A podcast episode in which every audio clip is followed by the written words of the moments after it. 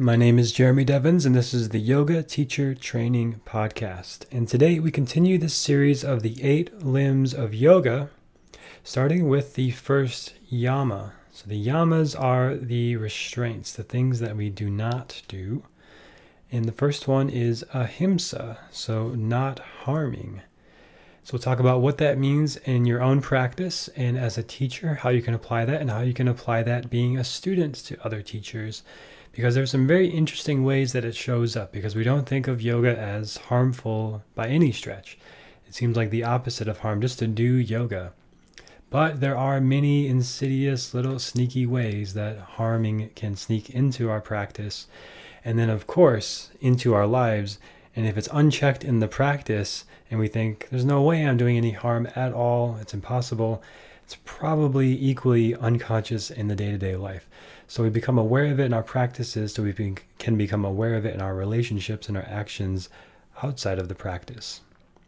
So if you're enjoying this series and this podcast, check out my membership site, quietmind.yoga slash membership, which is open now for enrollment. And there I give in-depth weekly lessons, mini workshops on different topics, like how to do certain poses, different yoga philosophy aspects, and weekly live Zoom classes every Sunday at nine thirty a.m. Central Standard Time. And those are recorded. And in each class, there's a deliberate practice. So it's not just random postures or random sequences, but each class is focused on a deliberate development of your practice, such as regulating your nervous system, or strengthening your Agni, the digestive fire, or something like practicing ahimsa and how you can specifically practice it. So if you want to learn those sort of things and really deepen your practice in what's a scientifically backed way of deepening practice, deliberate practice, takes ten thousand hours or about ten years to really become a master in something. And as long as you're doing deliberate practice, not just random, any sort of practice. So that's what the membership is all about. And there's a community to get feedback on your practice. You can go on there and do Facebook Live and share little videos of your practice and get direct feedback. quietmind.yoga slash membership. All right, so getting into ahimsa today, I want to start with a few quotes, because they're are some great quotes from people who have different perspectives on this, but they all have a similar sort of conclusion. So starting with Vivekananda, who has a great interpretation of the Yoga Sutra, where this is all stemming from this whole series. And they talk about the eight limbs of yoga, and uh, ahimsa is mentioned there. And it talks about non-killing being established in his presence, all enmities cease in themselves and in others. So all enmities like uh, aggression, people being hostile, enemies, starting conflicts, frustrations, anger, con- any sort of challenge or conflict or obstacle, they start to cease in the presence of anybody who has established ahimsa, non-harming in themselves. Here's what Vivekananda says. I'm going to share these quotes and then share my thoughts on things. He says, if a man gets the idea of non-injuring others, before him even animals which are by their nature ferocious will become peaceful. The tiger and the lamb will play together before that yogi and will not hurt each other.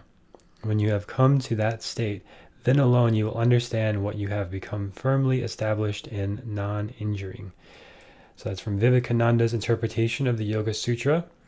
And then I have several quotes here from Gandhi, who essentially designed his whole life based on living through ahimsa. And you likely know about his nonviolent protest and how that led to the independence of India. And he was all about practicing nonviolence. How can we essentially resolve this conflict without more conflict, without resistance and violence? And here's some quotes from Gandhi. The first one is, ahimsa is the highest duty. Even if we cannot practice it in full, we must try to understand its spirit and refrain as far as is humanly possible from violence. Now, if you know about Gandhi a little bit, he did not practice this perfectly. He was a human being. He was not a saint or a god. Of course, he had his flaws as well. But it was his aim, and I've, I feel his legacy in many ways, to practice this for the most part and most effectively. Um, but of course, he was flawed and human, and I think in many ways, from a Native American tradition, they say when you set out, for example, to be non-harming, you'll get every possible obstacle in your way that will make you want to harm and trigger your reactions and your reactivity. So you have to overcome those obstacles. And I would say that ultimately he did overcome those obstacles, but he did have mistakes along the way, just like all of us do, which I think is more grounding and uh, encouraging to know that, you know, somebody who's held in such high esteem was not perfect. And as we aspire to these ideals as well, we're not going to be perfect. He also says, strictly speaking, no activity and no industry is possible without a certain amount of violence, no matter how little. Even the very process of living is impossible without a certain amount of violence. What we have to do is to minimize it to the greatest extent possible. So again, it's it's part of being human. Like, without, you can't go outside your house without stepping on a bug at some point, or Uh, you have to kill plants. Even if you're a strict vegan, you have to kill plants. Plants are living things. You have to, you know, so th- there's no way you can go through your entire life without harming something. Uh, but we want to minimize that as best we can. He next says, the power of unarmed violence is any day far superior to that of armed forces. And he demonstrated that with the nonviolent protests, ultimately leading to the liberation of India. And Uh, next, we'll go and look at some other quotes from other teachers. So Shivananda says, ahimsa is not mere negative injury. It is positive cosmic love. It is the development of a mental attitude in which hatred is replaced by love. Ahimsa is true sacrifice. Ahimsa is forgiveness. Ahimsa is Shakti, power. Ahimsa is true strength. That comes from Shivananda. And then somebody who is not uh, considered a yogi by most people, but he did definitely read the Bhagavad Gita regularly, as Thomas Edison, who says, nonviolence leads to the highest ethics, which is the goal of all evolution. Until we stop harming all other living beings, we are still savages. So that's some of the most, uh, I think, poignant quotes that I've found on ahimsa from people who lived and practiced it to the best of their ability. And something interesting in there uh, I want to come back to later is about essentially how it's really about love. When you're practicing nonviolence, it's not about what you're avoiding so much as what you're choosing instead. So we'll come back to that towards the end. Uh, but in your yoga practice, it might not seem like you're harming yourself. Of course, you're doing something that's great for yourself. Everybody can agree on that. But there are little ways that it sneaks in. And there's four ways that I'm going to talk about here that I've seen it sneak into yoga practices. Number one is maybe the most obvious, maybe not, but maybe for you, is noticing little judgments and comparisons in your practice. So maybe you practice with someone near you and you look at them and you see what they're doing and you, you compare yourself and you feel less than. That's harming yourself. That's, that's comparing is essentially saying that uh, I am not good enough. I am not enough as I am, and someone else is better than me. And that's not, that would never be the words that we use to, to say that, but essentially it's a harmful thing to say, and you would never say that, I would, I would think, most people would never say that to somebody else. You would never say, for example, you could do crow pose and the person next to you is struggling with it. You would never say to them, I'm better than you, I can do this pose better than you, therefore I'm better and you're a lesser person. That's very unlikely. And if you do think that way, then that's interesting. I'd love to hear more about that. Uh, but uh, if you, you know, you, you probably don't think that way, but for some reason, when it's in our own heads, we don't put it into words, we don't let it out. And it might not even be in a verbal thing, but it's a verbal words, but it's sort of this feeling, this internal, internalized sort of sentiment that, you know, I'm not as good as them. And And if you said it out loud, it might take away some of its power, and often that is true. And when you just put words to these these thoughts, that sometimes it takes away their power. You you voice them, and what uh, Alex Gray, the, the artist, would say, make the monsters visible, and they're not so scary anymore. Uh, but you, you take that, that thought in your mind and, and just maybe form it a little fully, a little more fully, and just acknowledge, like, okay, there's this thought in my head that because I can't do a posture, or because I'm having a hard time focusing, or because I feel just off today, that I'm saying, I'm judging myself as lesser than or not enough. To just acknowledge that, and just just acknowledging it, and now you see it. It's like, okay, there's this part of me that acknowledges that um, I, I, just, I see myself as lesser than. That's harming myself. And then ultimately, uh, awareness is always the first step and always the most important skill. So you become aware of it, and that now you know it's there. And before you even try to say, okay, well, we need to practice non-harming, we need to get rid of this, this is not good, in a way that is harming as well. So a really interesting approach to this is love and approval. Just like what I mentioned in that quote, uh, I'll bring that one back up again and look at it and repeat it here. Uh, the hymn says, not mere negative non-injury, it is positive cosmic love. It is the development of a mental attitude in which hatred is replaced by love. Ahimsa is true sacrifice, forgiveness, power, and true strength. So replacing this judgment of, I love my body where it's at. I love my practice where I'm at. I love their practice and that person and that person I'm comparing myself to where they're at. And it, it just, that's it, period, right? There's no need to explain or justify or logic or ration. Just, I love myself where I'm at. I'll keep doing my best. Doesn't mean I'm just going to like stop trying at everything and, uh, and just say, well, I love myself, so I don't need to do anything. That in a way is harming as well, because now you're, you're sort of abnegating your responsibility, abnegating your self-care. Instead, it's just, I love myself and I'm here showing up, and that's what matters. I'm just being present for myself and my own experience. And you might even, might not be someone else, but your past, maybe you, yesterday you could do, everything felt really good. You were super flexible and open. Your mind was clear. And then today it's just like all the opposite. Everything is challenging. You're, you're just distracted. You're anxious. You're tense. And can you love that part of yourself too? Because here's the real magical thing, the really powerful thing about this. If you can love that part of yourself, when you see it in other people, you can love it in them too. So when your best friend or your partner or somebody you don't like necessarily, if you feel enmity some, towards someone else and they're doing things you don't like, can you find those qualities in yourself and love them in yourself? Then it takes away all that power of judging them or that power that you felt they had for being a certain way, and it irks you and offends you and irritates you. Now you see, like, I can be selfish, I can be arrogant, I can be defensive, I can be afraid, worried, anxious. I can be all those things that I'm judging as is them, and I don't want it, and it's got to go away, and it, I don't like it, get away, right? That's harmful. So essentially you have enmity towards them, but really the real yogic teaching is it's all just a reflection of you. So the more you can find love, acceptance, and approval, and non-judgment, non-harming for yourself, the more naturally you'll be able to find that for others as well. And it naturally just radiates out into all of your relationships. And now you have this love and approval for yourself, this love and approval for others.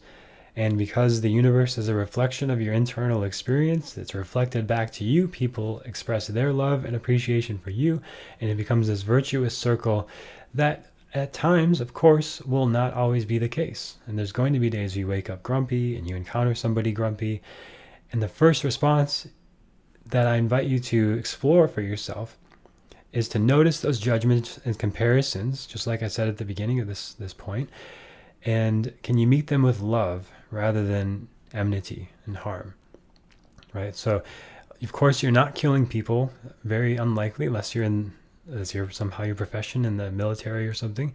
Uh, you're not actively intending to set out to say, I'm going to harm someone today. But those little actions, that, those judgments against yourself, those judgments against others, can be harmful acts. And they can be reconciled just by expressing love, just finding a genuine, authentic sense of appreciation to know, I get to be alive. Or, you know, maybe one hundred years at most, I get to be a human being and experience this body, and it's not going to last forever. And I can go through this experience with enmity and anger and frustration and hatred towards others, or I can go through it with appreciation that, like, this is this is a blip. You know, I get to be here for this blip, and it's it's fleeting and fast, and then it's over. And uh, I'm going to choose to engage with choosing what I appreciate about it. And it eliminates the harm from others by eliminating the harm from you. And it creates this virtuous circle. In my experience, and I've definitely seen that, when I'm in a conflict with somebody and I feel like it's stuck and we're both just at odds with each other, I focus on how can I love myself more in this moment? What is it about them that I'm judging or criticizing or don't love? And what is it about them that I don't love that I see in myself? So maybe you've heard this phrase of for every one finger you're pointing at somebody else, there's three pointing back at you. So that person is mean or harsh or judgmental or arrogant, or how am I those things, right? So just turning it back to yourself, how am I those things?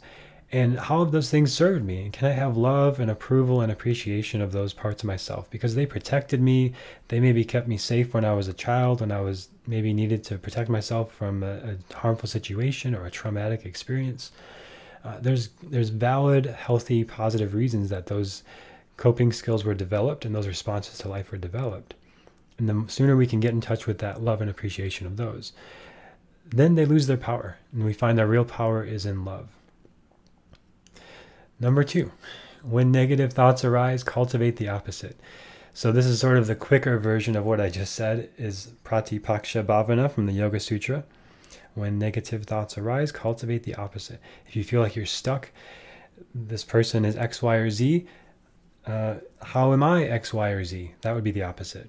Or how are they A, B, or C? That would be the opposite, right? What's the opposite of X, Y, and Z? How are they that as well? So just finding, you know, because everything is a polarity. There's there's always two sides to the coin. There's always the yin to the yang. Everything in our experience as humans, there's always two sides to it. If we judge somebody as harsh, there's probably just as many examples of them being compassionate and kind. So always, when negative thoughts arise, cultivate the opposite. And what I've done in my head after years of doing this kind of work is when those thoughts start to come up, I'll usually say something like, oh, or uh-oh, or there's that thing again, you know, it's um, just this sort of awareness, this acknowledgement of, oh, I'm not going to go there. So I don't let those thoughts uh, take over like they used to, because it's valid to feel them. It's important to feel them, absolutely. And at a certain point, it's important to not let them dictate and drive and to control your life, because they will, just like weeds will overtake a garden. And it's important to weed your garden at times. Otherwise, the whole thing just gets overrun, right? So this is a way of weeding. You take the weeds out. You cultivate the opposite.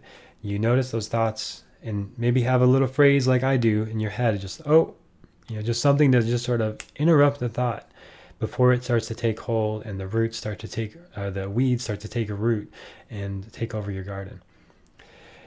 Number three. Rather than assume authority, so this is over uh, for teachers, rather than assume authority over students, direct them towards their inner authority. So this is most obvious with the most recent sort of uh, coming out of abuse in different yoga communities. Unfortunately, you know, with people, people like B K S Iyengar, Patavi Joyce, Bikram Chaudhary, um, you know, different teachers uh, sort of abusing their power and being Uh, abusive to their students with their words or their actions, and developing this this authority over students. You know, it is part of the Indian tradition to have a guru, a teacher, somebody who helps you learn and develop skills and see the light. The guru is the gu and ru, the uh, light and darkness, the one who brings light into the darkness. We all need teachers. We all need people to guide us. But ultimately, we need to be very cautious of those teachers who keep guiding us back to them and as- insisting that their authority is the ultimate authority, and instead return to our inner authority. So any teacher who ultimately continues to guide you back to their authority is highly questionable of their motivations, I would suggest.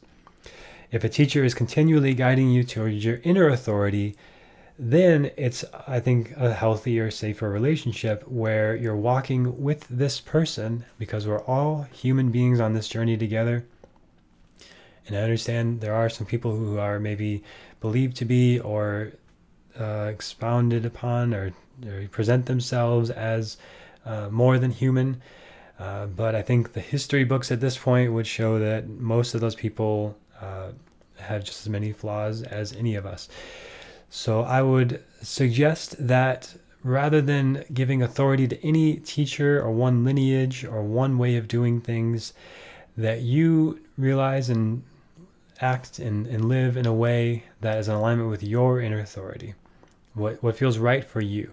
So if it doesn't feel right for you, if you feel questioning, if you feel confused, if you feel like, I don't know about this, that to me is enough to just say, take a break, just step away. I've been in plenty of communities where that has been the case, where it's like, I'm not sure, like, and I'm very open-minded, so I would say, oh, I'm not sure, like, what, you know, show me your perspective, show me what I don't see.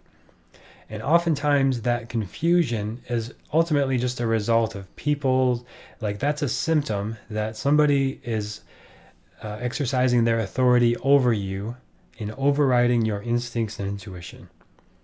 So step away, take a break from it, get perspective from somebody completely outside of that sphere. And here's the thing, usually when you're in those spheres, one of the first things they'll tell you is everybody outside of our sphere doesn't get it. And those people are wrong and we're better than them, essentially. A lot of them wouldn't use those specific words, but that is the message they're sending. So when you notice somebody continually requiring you to do things their way, dress the way the teacher says, speak the way the teacher says, teachers giving a student name, a new name, uh, all these sort of things are big red flags to say, how is this directing me back towards my inner authority? Because the ultimate teaching of the Vedanta philosophy, of the Yoga Sutra, of all this stuff, is that the witnessing awareness, the Atman inside of me that's observing my experience and my thoughts, is the exact same one that's inside of you. That's what we say, that's what we're saying when we say Namaste. The light, the Atman, the true self in me bows to the light, the true self in you. And what a lot of these teachers are saying is, the light in me knows what's best for you. And that's only possible if the light in me knows what's, if they're saying that it knows what's best for the human experience of you, like your name, your identity, the role you play, all those things can be subverted, controlled, misled, abused, neglected, and aimed at the real means and direction that the teacher is going, rather than your in, inner authority. But when you come back to your inner authority, that's when you say, wait a minute, this doesn't feel right. I'm not sure about this. Your inner authority is saying, I know what's right for me, uh, but my identity, my ego, John Smith, who works at X, Y, and Z for X, Y, and Z dollars, uh, is now being told by this guru that this is what it should be and who I should be. Uh, the inner authority watches all that play out and says, mm, wait a minute, I don't know about that. I know what's best for me. Uh, but I'm confused here. So that confusion is just a red flag that you're starting to be uh, s- sort of controlled by this external authority. And I encourage you to take your power back. And, and as a teacher, to be aware of this dynamic, because all teachers were put into this role where we could play out that dynamic very easily. And this is something I've had to really watch in myself. And again, like I mentioned before, be aware of my judgments of others, because I was very cautious of those kind of teachers. But to really see, like, as a teacher, I'm stepping into that same risky situation of where I am given the floor for an hour as a yoga teacher. The person who comes to my class is saying, I trust you with my body and my energy and my attention, and I'm going to do everything that you say for the next hour. Right? So that's a huge responsibility as a teacher. When students come to you, they're going to do everything you say for the next hour, or whatever time you have with them. So use it skillfully and mindfully, and this is where ahimsa is so necessary, because everything you do has a huge effect on them, and it can be harmful and detrimental, or it could be helpful. And ultimately, I think that the question to ask is, am I assuming authority over the student, or am I walking with them and pointing them in the direction of their inner authority, and helping them notice where maybe they've let their attention go elsewhere, to social media or other things that are outside of themselves? And how can I guide them back to their inner authority? What is right for you? So I'll often say in poses, all right, stay here or add this. So you can stay in this pose. This is a great place to be. If this feels right for your body, stay here. If you want to add on and do something a little more complicated or challenging or a different variation of a pose, you can do this.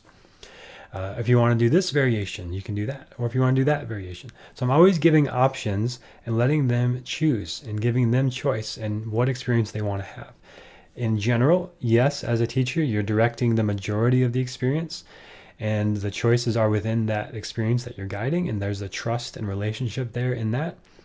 But ultimately, the the entire purpose of the whole thing, I feel, has got to be directed towards moving them towards their inner authority. So then they walk out of class, they feel a little more self-aware, a little more embodied, a little more confident in themselves. And they know what they need to do, like if they're going to go practice at home without me, if they never practice with me again, at least they've learned one thing that they can do to feel good in their bodies when they want to, or one practice, or one posture, or just something that is helpful for them to have their improved mind-muscle connection, or body awareness, or breath awareness. So that's number three, rather than assuming authority over students, direct them towards their inner authority to practice ahimsa. Then finally, number four is using invitational cues rather than authoritative cues, uh, while still being active in the cues rather than passive in the cues. So this is just expounding on the last one, where I'd say, you know, you can come here into this pose and you could do this or you could do that. But still, it's not just random, you know, you do whatever you want. I don't know, you know, it's like I, I am here transmitting an experience of things that I've learned and things that have been empowering for me, so they can be empowering for you, and I can just pass it on. And I'm, as best I can, just being a vessel for these teachings and inviting them to explore and notice and experience different things. And uh, so ultimately, similar to the metaphor of the finger pointing at the moon, right? So Uh, my classes as best I can, and I encourage you to find teachers who do this, and as a teacher to do this. Uh, a student is asking you, so like, you know, to for guidance and direction, and there's that sort of Chinese metaphor of pointing at the moon, and you point at the moon, and the teacher, and the student rather, looks at your finger pointing at the moon and thinks that's where they need to put their attention, and now it's about you, and they don't look at where your finger is pointing over at the moon. Right, so it's that kind of idea, is ultimately we're just pointing back to, rather than the moon, the Atman, the true self, the witnessing awareness within, and everything we do is meant to aim to that purpose. I feel this is the best way to practice ahimsa, non-harming. So I hope you found this helpful, this overview of how to practice ahimsa as a student and teacher.